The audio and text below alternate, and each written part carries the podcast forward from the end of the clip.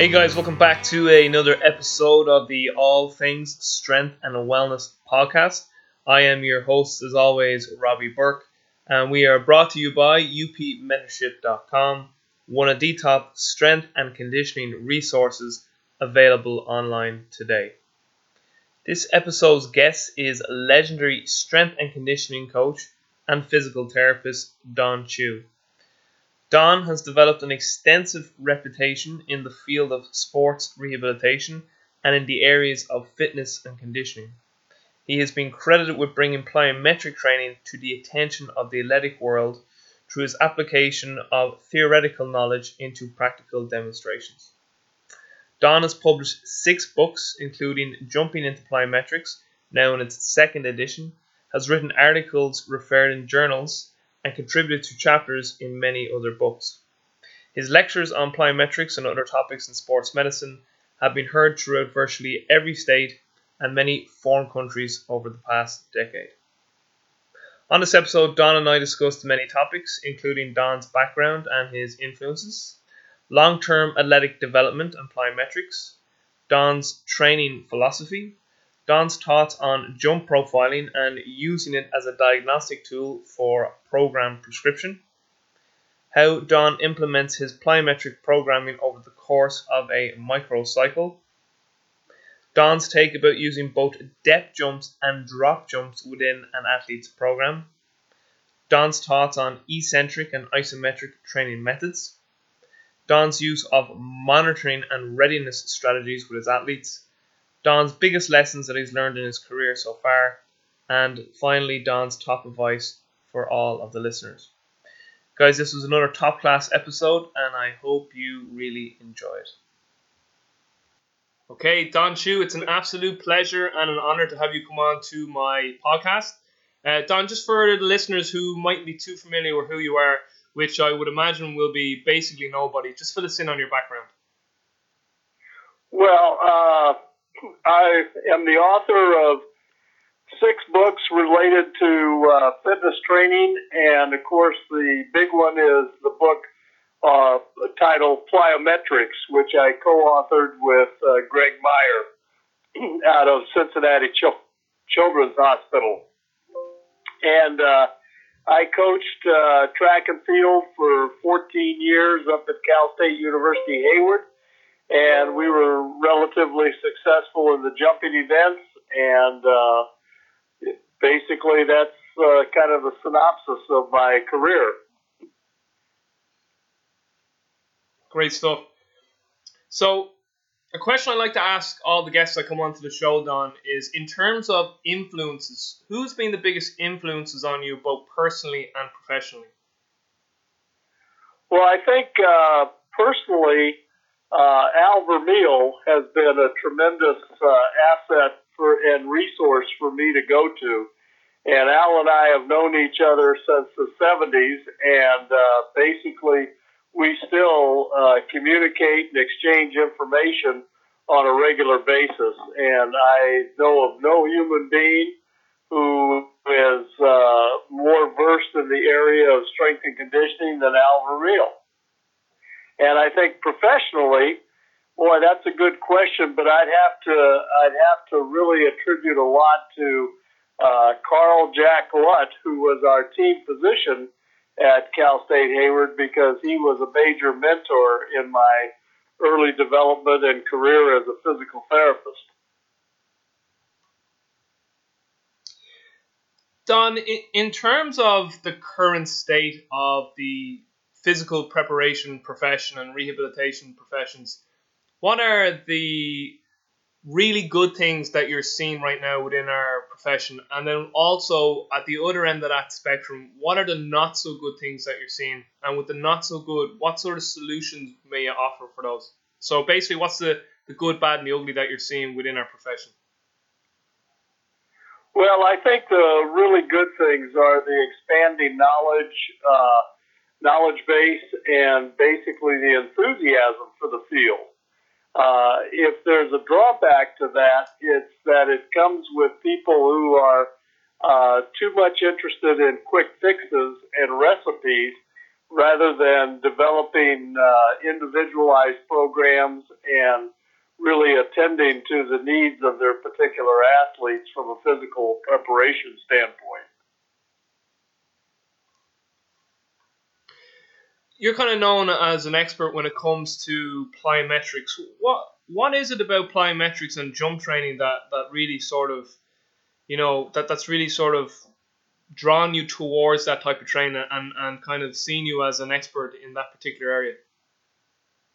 Well, you know, it's it's kind of interesting because I have to give credit to Verkhoshansky and and the Russians uh, for their works in the area of quote unquote jump training, and they were the originators of this type of or form of exercise. And I was sort of a Johnny come lately, but I was the first person in the United States to classify all of their work and try to put it into a, a useful form for American coaches. My intent was uh, never to uh, assume that I was trying to develop something novel. It was really to categorize information that was basically out there and put it into a form so that other coaches could understand it. In in terms of um, plyometrics, in looking at long term athletic development, what are some sort of training guidelines you could give to the listeners in terms of volumes and intensities and density schemes, and how also uh, does the plyometric training prescription change uh, with regards to other sort of uh, physical capacities and qualities that are being trained? So basically, uh, like in, in the in the total sort of training picture, where do plyometrics fall within that? And then in terms of a sort of long term like development uh, window, how do the how does the plyometrics progress from sort of a novice to more intermediate to advanced athlete in terms of volumes and intensities? Right. I've always seen plyometrics as uh, icing on the cake, if you will, and uh, I don't think you can fool yourself. Uh, you need a strength base in order to perform plyometric training and to be able to benefit from plyometric training. So the idea is, uh, as I look at it and as I currently do my work, I uh, much of it is age related. So uh, if I have a young athlete such as I do right now, a, a six foot three inch volleyball player who's 13 years old and has uh, really uh, the gift of height but not necessarily the gift of jumping ability. Uh, I look at that individual and I assess her needs as really being the development of basic strength. And uh, so we'll invest the majority of time in uh, in developing basic strength, basic lower extremity strength, and then trying to teach the techniques of jumping because there are a number of key factors that go into being a successful jumper. And we hope over a period of time that we see an adaptation to this type of training that yields uh, better results. And we test on a regular basis and we look for those long term changes. So she started uh, with us when she was 13 years of age, and uh, when she starts to approach 16, we're going to look at her in a different uh, view, in a different way, and hopefully she will establish that strength base that it will allow us to upgrade her plyometric training and the number of jumps that she takes. Right now, we're controlling her jumps at about uh, 30 to 50 foot contacts per workout, and most of those are basically to heights that she can handle fairly easily because right now we're just trying to ensure success and implant, implant the movement patterns that are necessary to be successful in jumping. Great stuff. So, Don, walk us through your sort of training philosophy, principle, system, whatever sort of term you want to give it. Let's say I'm an athlete and I show up at your facility. How does the process go from there? So, do you like to screen athletes' movements, and then do you like to do some quant- uh, quantitative testing, like looking at things like a jump profile and strength numbers and energy systems? Uh, and then in terms of the actual training prescription, h- how does that look? Absolutely. You know, it's interesting, uh, Robbie, when we get kids that uh, come to us, a lot of times parents will bring them in with uh, two weeks left in their season or something, mm. and they'll want us to work some kind of miracle for their playoffs, uh, this type of thing. So it's an interesting process, and and uh, I really do uh, like to start with a profile so that we have some baseline data on the athlete. And if I see something that visually uh, stops me and gives me pause, then we'll video that athlete as they go through their movement patterns to try and pick up what it is that's different or what it is that is catching our eye. And often we'll find uh, some movements that occur in in youngsters, and they'll do certain things like uh, let's say on a change of direction, say they're doing the pro agility test, uh, you will catch them double stepping at the ends as they sort of land and then reset to change directions, and especially when they're young. And so we try and talk them uh, and teach them out of that kind of maneuver into a much more efficient uh, exchange of, of directions uh, procedure. And so uh, we use that data, like I say, to kind of give us a baseline, also to teach from, and then also to give us an idea on where we start their training. And um, a lot of our athletes, because of their ages and because of their experiences, uh, we will start with basic body weight exercises and just ensuring uh, technical patterns so that they achieve the right number of degrees in a lower extremity exercise and that they'll uh, they'll be able to respond to the ground in a, in a certain way so that we can stimulate uh, fast twitch muscle fibers and try to stimulate their overall neural system so that they can better adapt to plyometric exercises. Great stuff.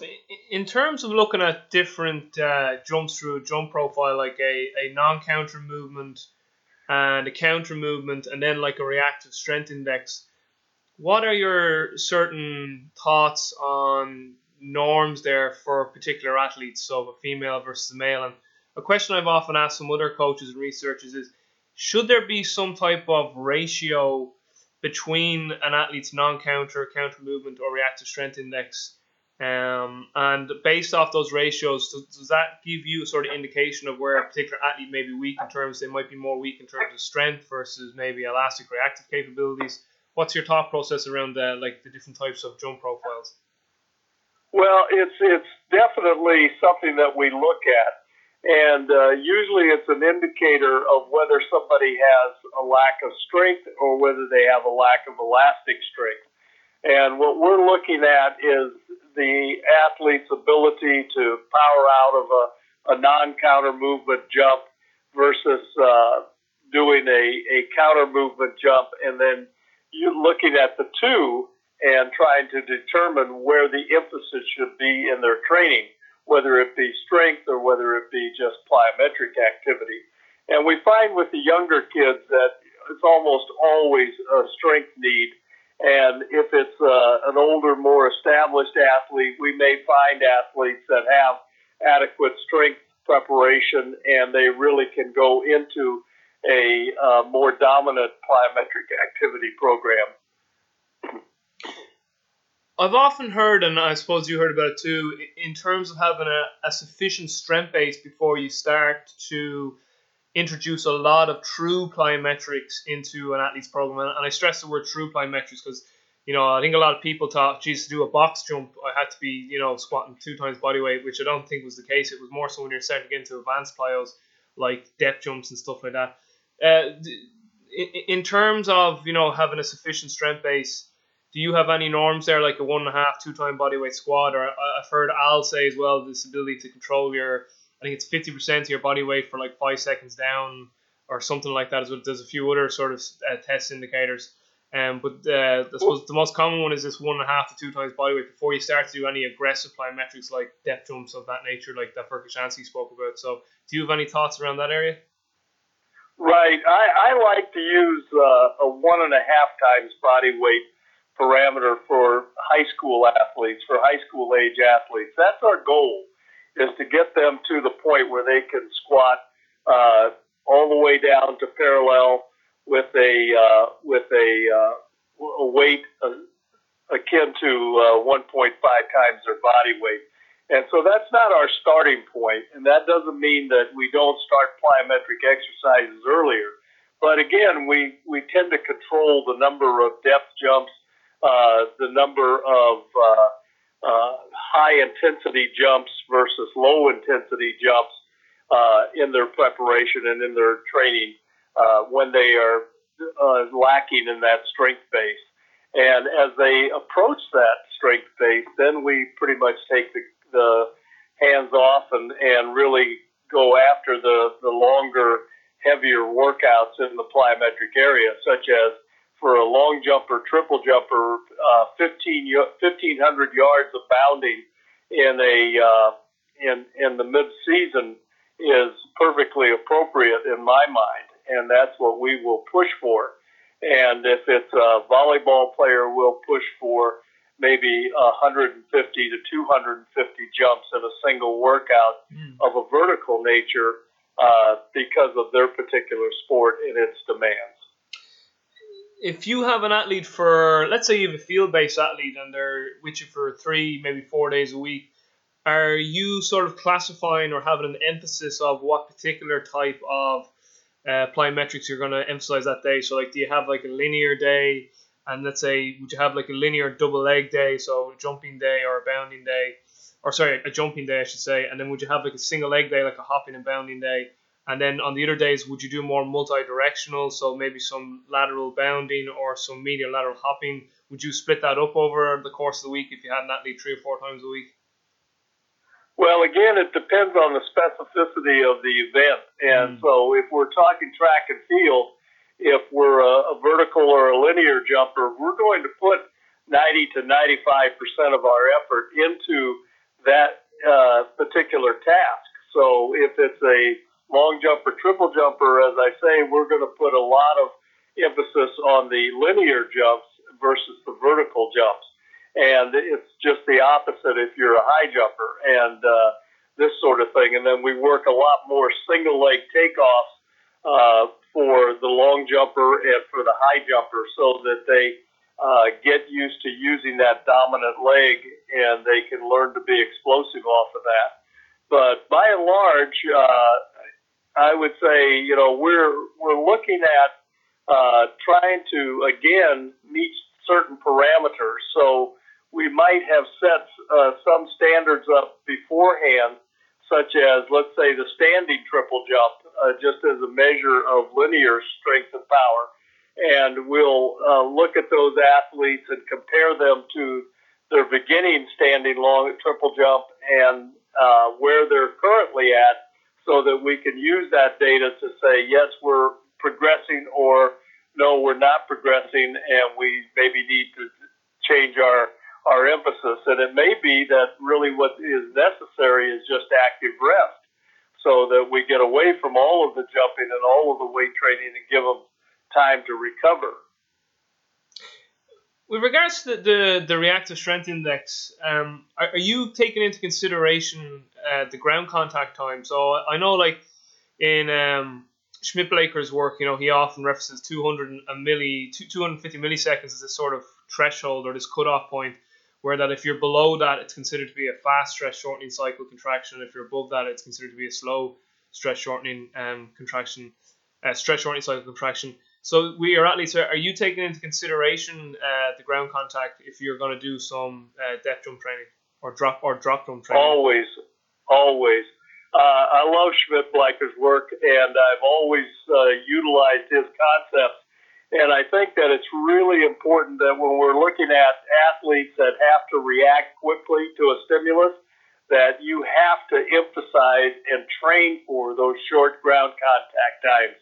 We have a switch mat that we use, and we regularly record uh, ground contact times and then look at uh, the athlete's performance to see if, in fact, we're getting, uh, we're holding steady or we're actually suffering a decrease. Uh, could be increased ground contact time or a decreased ground contact time. Uh, that which would be uh, emphasizing and meaning that we are making progress. So again, it depends on the event. And if you look at sprinting, uh, you know, you're looking at ground t- contact times uh, in and around the area of a tenth of a second. So you've got to train for that. You can't train someone to be slow or to have a, a large ground contact time and then expect them to be successful in an event that requires a short ground contact time. So it's just that simple. And so, uh, you know, we have athletes that we do train with longer ground contact times, and those uh, come in sports such as wrestling, where uh, and last year we trained a high school group of wrestlers, and they uh, all did very, very well this last year uh, in their performances, and I think because of the fact that they learned to become more explosive off the ground, even though they were actually slower in their ground contact times than, say, a sprinter or a jumper would be. Mm, mm. Great stuff, great stuff. And do you use both depth jumps and drop jumps in your training? Because they're like I know from Verkhoshansky's work, and particularly Natalia. So uh, she's been over to America a few times to speak on this topic, and I, know she speaks about a lot. The difference between depth jumps and drop jumps, and that you know, depth jump is generally going to be uh, something that has larger displacement uh, at the knee and the ankle and the hip, and it's more about jumping as high as you can and not so much the, the emphasis isn't so much your reactivity off the ground and it's more to develop sort of explode well it's going to develop elastic strength as well but more so explosive strength and even to a, a certain degree some maximal strength. So basically the the emphasis on a depth jump seems to be more about you know the actual height to jump and the, the amount of output you can get regardless of the amount of time you're spending on the ground to a certain extent whereas a drop jump is all about how fast you can react with your contact off the ground and um, I suppose again it depends on, on what the athlete is lacking, but would you utilize both depth jumps and drop jumps within your training? I do, but I use the drop jumps uh, to a lesser degree, okay. mainly because of the joint stress. Okay. And I think that there's there's some really high impact forces that are passed through to the joints on the drop jumps, so we tend to do fewer of them than we do the depth jumps. And I think uh, in a lot of instances, the depth jump is much closer we can we can set it up so that it's more sports specific, mm-hmm. and so that way we can utilize uh, that shorter reaction time and have it transfer to the actual field or court, and uh, we get a better uh, result or outcome from that type of training. What are some of the issues you're seeing with regards to rehabilitation of injuries and re- return to play from your from what you're seeing um, from your point of view? Well, you know, the, the again, the biggest thing is I think that people don't prepare people to absorb ground contact forces, mm-hmm. And uh, ground contact forces uh, play a tremendous role in the recovery process as well as they do in the performance process. So, uh, getting somebody back to the point where they can actually perform at a higher level uh, means that you have to regulate their rehabilitation in much the same way as you do the performance uh, regulation. You have to control the variables and you have to really put emphasis on uh, development. And again, you have to have those measurables to compare to to ensure that your outcome is adequate. Don, do you, do you utilize much eccentric and isometric work in the weight room? Uh, do a little bit of isometric. Uh, sometimes I will incorporate isometrics when people seem to be plateauing or hitting sticking points.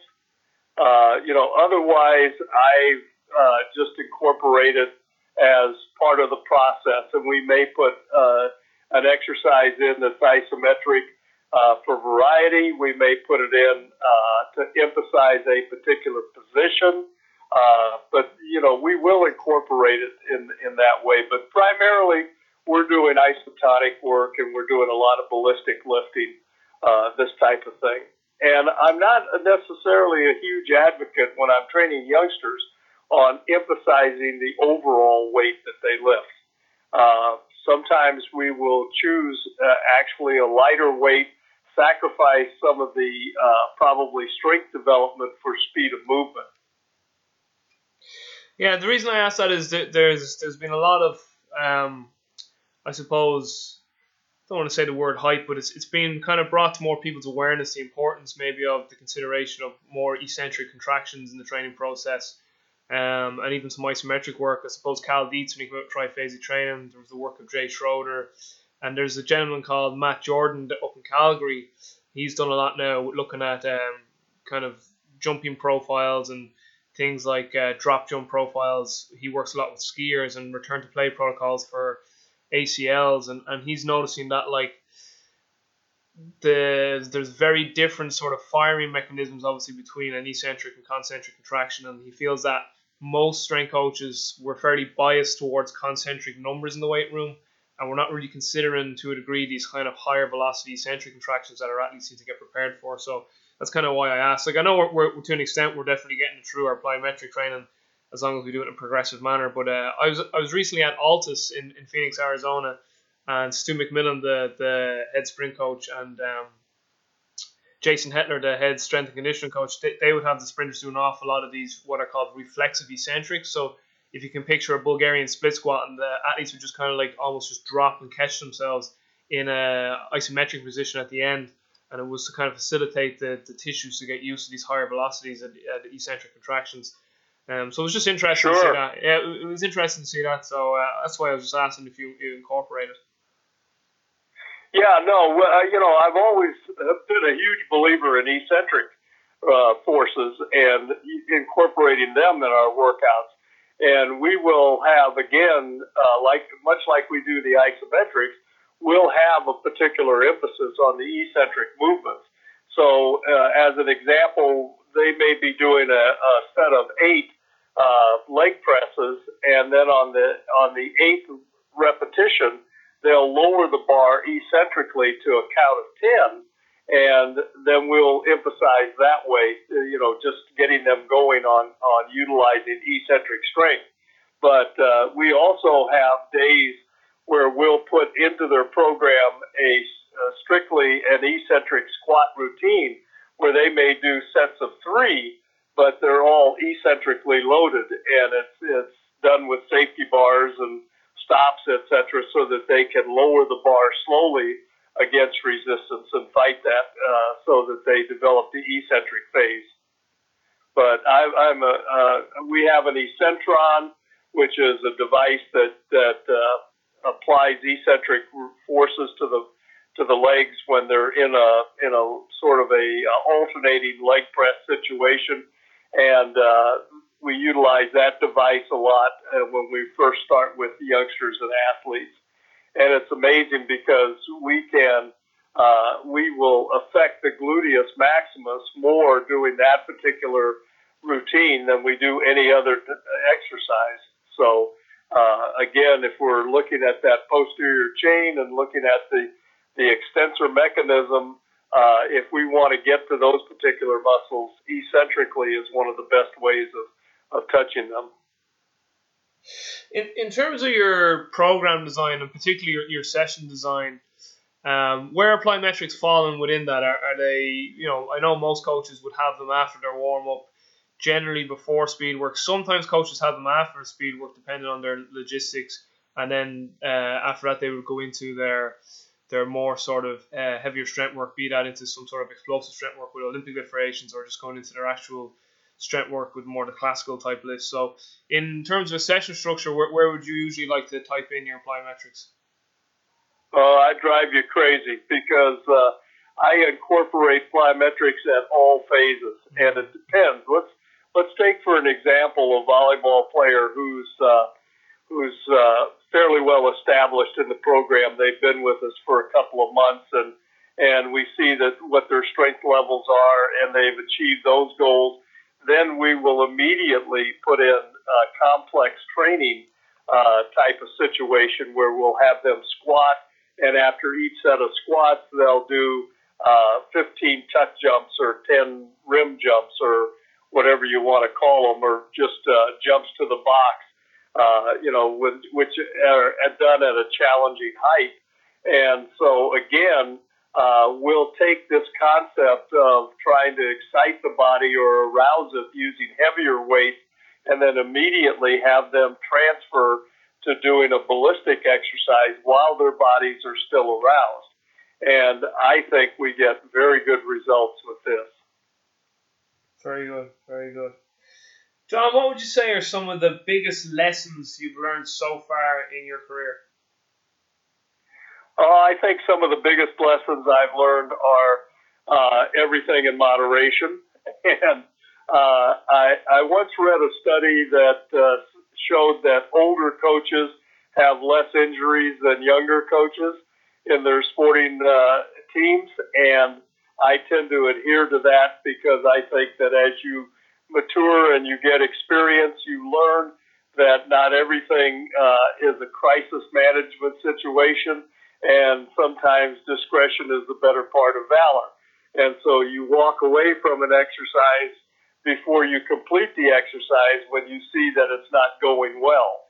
And uh, I think this has helped us to maintain our record of having had very few injuries in training, and we have very few injuries amongst the athletes we train when they perform. Mm-hmm. And so uh, happy about that.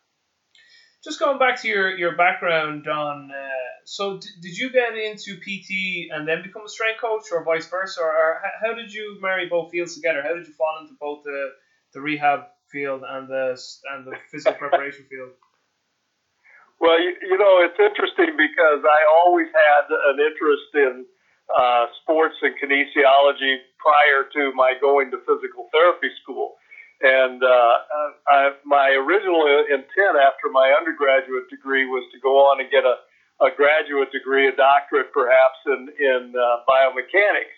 And uh, I just on a lark applied for physical therapy school and I got in. And so I've never regretted the time that I spent getting that degree because it's it's been a tremendous asset to, uh, to me over the years. But uh, I've always considered myself to have an equal interest between both the kinesiology, physiological, biomechanical aspects of performance and physical therapy, which is basically the restoration of normal uh, behavior and movement. So, uh, in those two areas, uh, I think I've been able to marry together my love of sport and working with athletes, uh, and and it's uh, proved me well over the years. What what what uh, is exciting you most right now? Like, is there a particular area that you're researching, or is there just something you're seeing within the profession, or anything anything within your life? What what what, what are you finding very exciting right now? Well, you know, I've been in this business long enough to realize that everything is cyclic, and uh, uh, I just returned uh, from the uh, NCAA track and field championships up in Oregon, and I was a spectator up there this weekend. And I was really pleased to see by the performances that I think we're coming into another generation of good athletes. And uh, I think for a while, track and field actually suffered a deficit because we didn't have the quality of performers that we really needed to have. And uh, what has transpired uh, over the last few years is I think we've been developing kids and they've been coming along and we seem to have hit that generation when we're going to see great performances from these people, uh, at least for the next couple of years and hopefully through the next Olympiad. Great stuff. Great stuff. What would your top resources be to any of the coaches listening? So, in terms of books, uh, videos, DVDs, audios, courses, be them online or in person, or even actual peers within the field, coaches to go visit. Who or what would be your top resources for the listeners to check out? Well, I think uh, one of the up and coming uh, individuals in the field of strength conditioning and performance is Derek Hansen out of oh uh, he was out of Simon Fraser. He's currently I think just uh, independently consulting now. Uh, but of course, him, uh, I think Al Vermeil is uh, is obviously still a tremendous resource.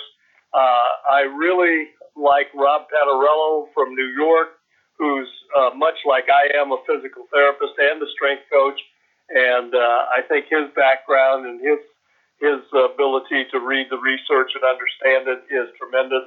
And I like Greg Myer out of uh, Cincinnati Children's Hospital, just a tremendous thinker and uh, really a great researcher. So uh, he can sort of keep me on the straight and narrow when I'm looking at ideas and trying to assess things and, and to evaluate the quality of what I, what it is that I'm reading. So those probably are my primary go-to people. Have you got any books or videos, DVDs, podcasts? Books, particularly, I suppose. Well, you know, I I still, in fact, I just bought uh, I just bought uh, Verkhoshansky's work that was done by his daughter, and uh, I guess it's a recap. So I wanted to see what they had to say, so I could compare it uh, with the earliest writings that I utilized when I was first getting into plyometric training.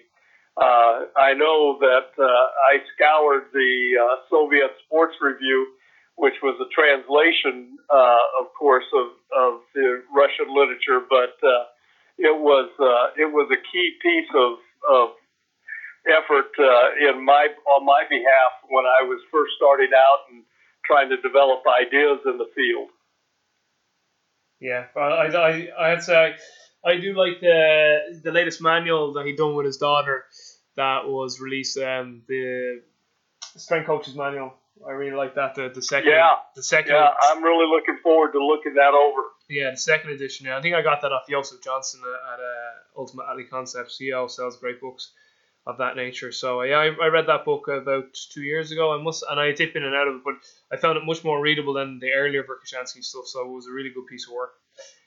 Uh, Good. In in terms of your top advice to all the coaches, Don, what would your top advice be? And this advice can be anything; it doesn't have to be just limited to advice within the strength and conditioning and rehabilitation professions. It could be just uh, you know global life advice. Well, I think that uh, the one thing I that helped me the most in my career when I was first starting was really the the documentation, just writing down everything that I did. And then uh, this enabled me to go back and look. And when we had success, when we didn't have success, I could go back and compare and uh, really assess whether I was doing adequate things to prepare people for performance or and what the outcome was. And you know, in track and field, you always have that single goal at the end whether it be an NCAA championship or whether it be the Olympics, but you have a, an end goal that you're striving for, and that's the ultimate assessment that you have for your work. And so you can always go back and you can compare, but if you don't have those records to compare to, then you leave yourself at a real deficit. And so I think the documenting of, of what you're planning for an athlete, what you're doing really important through the years. Just going back uh, to a question on monitoring and readiness, do you do anything from a daily standpoint with your athletes to monitor their daily readiness? Like, do you like to look at uh, one of their jump indicators, be it a, a, vertical jump or a drop jump?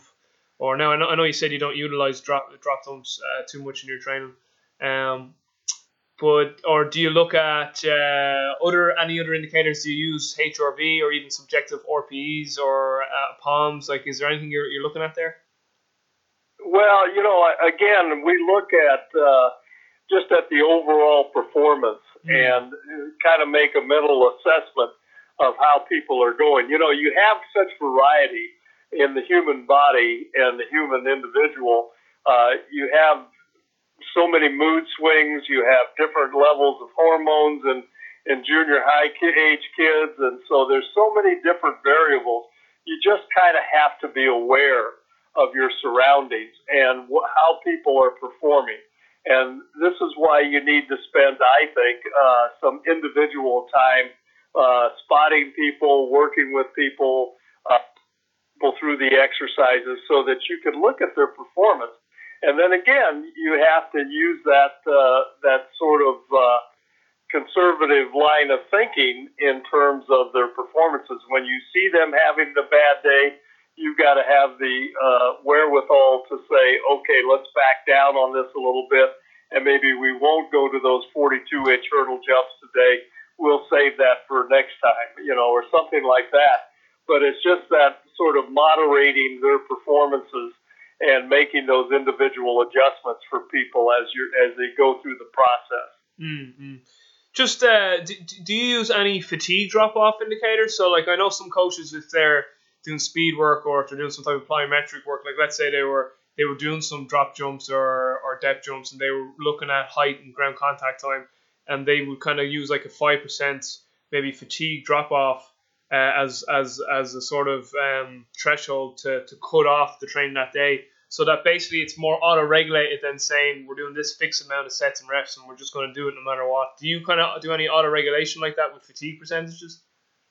Yeah, absolutely, absolutely, and and we use as much as a ten percent drop off. Wow. And uh, you know, it just a, it'll depend a lot on the quality of movement. Uh, if they have quality of movement, you know, one of the biggest things we issues we have uh, with the young female athletes is they'll get intimidated by certain heights or certain efforts, and uh, you know they'll, as adolescent girls will do, they'll have a letdown in their motivation and their desire to complete the workout, and they get they just get kind of get scary or balked at they balk at the different performance uh, parameters. So the idea is how do we coach them through that? And then you have to come up with a different form of motivation.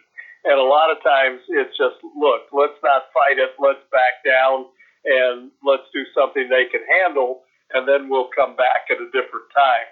And a lot of times it'll be within the same workout. And we have a, a number of athletes who kind of go through a self realization like, oh, hey, I can do that. Let me try that again.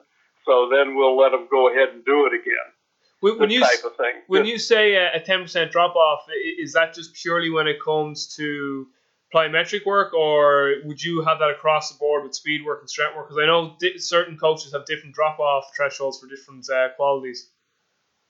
Yeah, absolutely. We do it for strength workouts too, because there, we don't have we don't see it very often, but there are days when uh, certain weights or certain exercises like squats or cleans will be very difficult for the athlete and what's more important, completing the workout or struggling with a particular resistance, which may not be accomplishable uh, on that particular time and at that moment.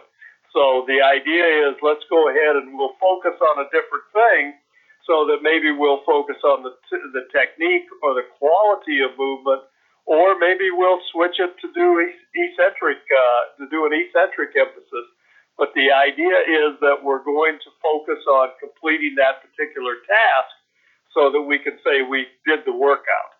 Yeah. That type of thing. Just, uh, I never really asked, in, in terms of, uh, you know, so your your sort of program design and like maybe more so into periodization, do you have a particular sort of periodization scheme that you you kind of uh, have a more sort of uh, a bias towards? Like, do you, do you, sort of program similar to like Al in terms of like more vertical integration that you're kind of training every quality all the time, but you're just shifting your emphasis depending on the, the block or phase of training that you're in? Well, to answer that question, you know, it, it depends on uh, it depends on the time of the year and what our situation is with the athlete because I'm not in the institutional setting and I'm in the private uh, clinic setting, uh, what generally happens is a lot of our athletes are coming back to us now for summer. Mm. And so now we have had a whole year where they've been away at school and we come back and we start resuming our workout schedule and then we have to reassess where they're at in that process. And we expect to see an increase in their strength and, and, and largely, if nothing else, due to their physical maturity. Yeah, yeah, yeah. I get you. Uh, Don, I was going to ask as well if you had uh, the chance to have dinner with five individuals, dead or alive, who would they be and why? Oh boy. Uh, I would say, you know, I never had the opportunity to speak with Verkhoshansky. I think that would be an interesting one. And uh, I think also I I would go to dinner with Frank Dick in a heartbeat, uh-huh. and uh, not only because he's a, a great mind, but because he's really humorous. And uh, always, uh, I would go with Al Vermeil because we always do whenever we get the opportunity. Uh, I think uh, probably one of the really old timers. I would like to spend some time uh, talking to. Uh, uh, I think it's Tommy Kono, yeah. the the weightlifter. Yeah. And uh, I think also I would love to talk to uh, to uh, some of the old sprinters, some of the old track and field people, and, and just kind of getting their assessment on uh, how it was that they got to the level that they got to. Finally, could you maybe talk us through a typical day in the life of Don Chu? So, like, how does a typical day look for you in your in your private clinic setting? So, you know, what what does that? What time do you get up at? Do you do any reading? Do you study? Uh, do you have any sort of daily routines? Any? Do you meditate or is there any any sort of daily routines that you think are very important to optimize your readiness performance as a clinician and, and a coach every day? You know, I I rarely meditate. I have to be honest. Uh, I've never been a fan of meditation, but uh, that's just my individual preference. Uh, I personally start with a cup of coffee, yeah. and then I get to work, and I usually have patients scheduled from about nine until noon and then I start to have athletes coming in at different times. We do everything by appointment, and then we end up the end of the day with a crush of people. So uh, at that time, uh, I'll take some time before the athletes really start to filter in here to sit down and go through their programs to see what kinds of changes need to be made.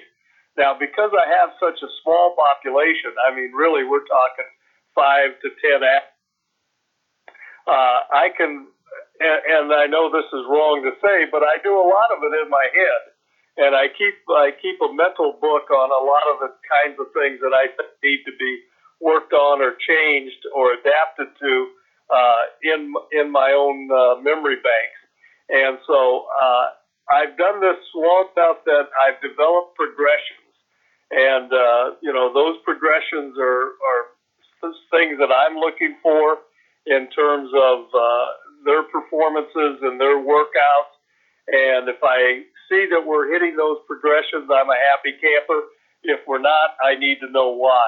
And so then that requires a much more serious investigation of what, what's going on. But uh, we work with young athletes, we work with uh, professional athletes, and, and we have uh, a few high school athletes that we that we're involved in.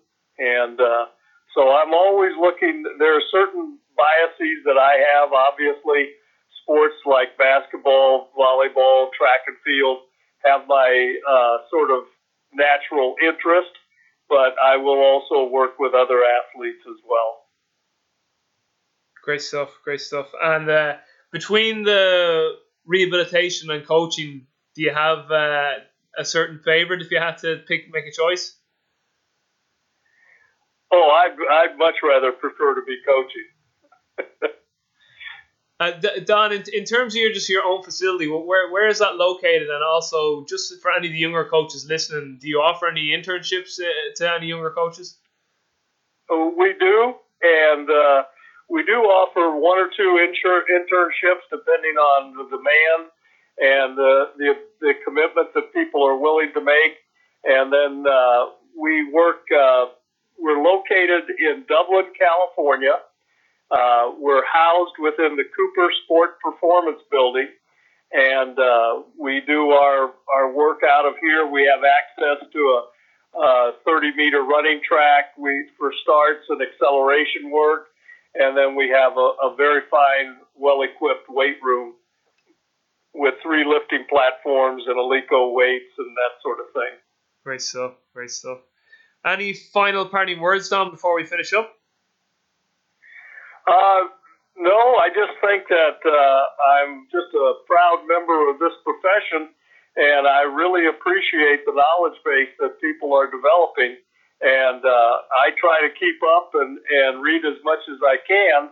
And a lot of that is is uh, done in, in various places on planes when I'm traveling to various uh, places to watch competitions or to to speak. And uh, so it's always good to, to discover new things. Great stuff. Don Chu, thanks so much for your time today.